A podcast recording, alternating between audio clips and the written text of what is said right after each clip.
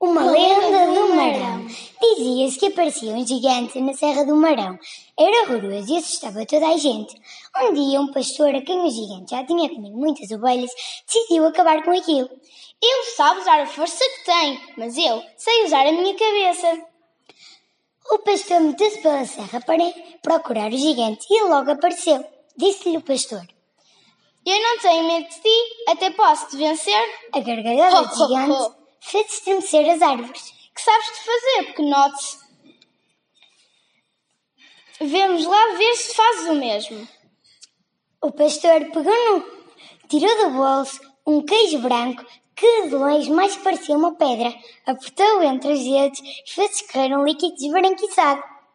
Agora é a tua vez. O gigante pegou numa pedra e apertou-a. Como não conseguiu nada, desistiu. Agora vamos ver quem é que atira uma pedra até mais longe. Começa tu.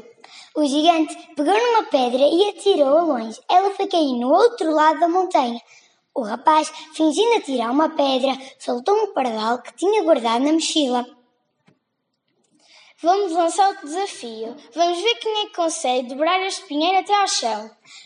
O gigante dobrou o pinheiro até a rama bater no chão.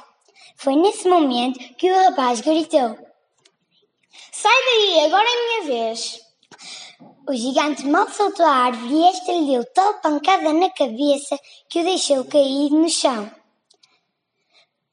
O pastor achou que já havia feito o que havia a fazer e tratou de fugir. Mais adiante encontrou algumas mulheres que levavam tripas de porco. Então disse-lhes: Se o gigante passar por aqui, diz que vim serra abaixo e que para ir mais leve, deixei as minhas tripas aqui e voltarei quando elas estiverem lavadas. Seguiu o rapaz e logo depois chegou o gigante a perguntar pelo pastor. As mulheres deram-lhe um recado e o gigante pensou por um instante e disse para consigo: As minhas tripas são mais pesadas que as dele. Vou deixá-las aqui e depois venhas pescar.